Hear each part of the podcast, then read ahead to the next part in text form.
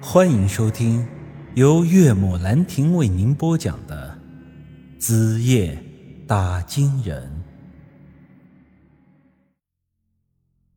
杨石摇了摇头，说道：“上面记载的内容中，并没有提到这赤剑锋当了国师之后有什么大的作为。那难道是他真的去帮皇帝找这龙脉改国运去了？”那这也不对呀！这国运要是真的改了，崇祯皇帝也不会在四年后被叛军逼得上了吊，这大明朝也不会灭亡，也就不会有后面满清什么事儿了。只听得杨时接着说道：“赤剑锋当了国师之后，这上边就没有再谈他的事儿了。”这最后的几句话谈的是赤剑锋的儿子，他的儿子，那就是他和蛇女生出来那小畜生。嗯，这上面记载到，阿修罗的妻子蛇女来历不详，但她天生怀有一种强大的媚术，说这世间上的任何男人只要被她盯上一眼，就会深深的迷恋上她。而他和阿修罗的儿子。也遗传了他的这一特点，说他的儿子名为赤羽，同样是天生怀有媚术，不过和他的母亲不同，他的媚术实施的对象是女人，没有任何一个女人能够逃脱过他的眼睛，只要被他看上一眼，就会彻底的沦陷，对他言听计从。听他讲到这里，我和扎克杰都忍不住咽了口口水，任任何一个女人。我他妈的，这这简直是！我吞吞吐吐的，都快说不出话来了。扎克街在我旁边下意识的补充道：“简直没人性。”对，说的太对了。有了他这本事，那岂不是比皇帝还快活？这他妈哪里还用招妻纳妾啊？看上哪个，瞅一眼就拿下了。扎克街忍不住说道。我要是有这本事，该多好呀！哼，说着，脸上还露出傻笑，也不知道他在意淫些啥东西呀。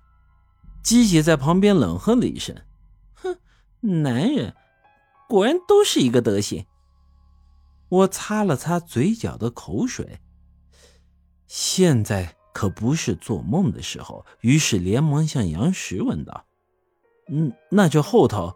还讲了些啥？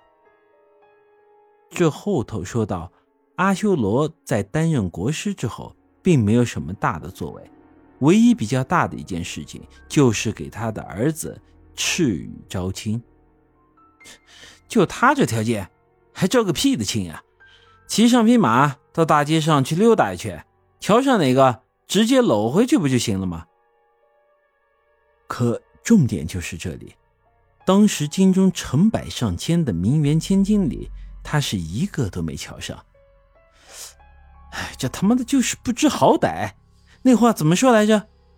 哎，那叫占着茅坑不拉屎。啊，对，就是占着茅坑不拉屎。他这本事，我敢说全世界的男人都想要。可他呢，有这本事了，又故意唱高调。总之，赤羽就是一个也没瞧上。所以他的婚事也一直拖着。之后啊，他过起了非常放荡的生活，故意引诱那些名媛千金，相处一段时间，然后再把他们抛弃掉，以玩虐那些名媛千金的感情为乐。这就是个变态啊！哎，不过也怪不得他，谁让他爹妈都不是人呢？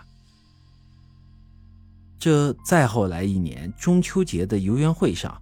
赤羽遇上了一位貌美的千金小姐，他像往常一样想用自己的媚术吸引对方，可是这时候他突然发现自己的媚术对这个小姐起不了作用，对方跟他对视一眼之后，甚至都不愿意再看他第二眼，因此在这之后，赤羽对这个女人便产生了浓厚的兴趣。之后，他回去告诉了他的父亲。说他已经找到自己的意中人，想要娶对方为妻。听他讲到这里，一旁的姬姐也听得有些入迷了，情不自禁地说道：“哼，臭男人就是这样，得不到的就是最好的。”我和扎格杰都呵呵一笑，也不敢再多说话。接着听杨石说道：“后来国师赤剑锋一调查，得知那个千金小姐的父亲同样在朝为官，而且官位不小，因此他觉得。”对方配得上他的国师儿子，于是当即找到了那个官员要提亲。这个时候，由于赤剑锋已经是皇帝身边的头号红人，所有的大官都想跟他攀上关系，这直接有机会和国师结为亲家。那那个官员自然是一百分的愿意，于是两家的亲事就这么定下了。这再后来，这。杨石讲到这里，突然停顿了下来。与此同时，他的脸色变得铁青，双眼瞪得很大，仿佛是看到了什么了不得的东西。我听他讲到这里，又见他这副表现，一时间已是心急，便拍了拍他：“怎么了？接着讲呀！这再后来怎么了？”本集已经播讲完毕，欢迎您的。继续收听。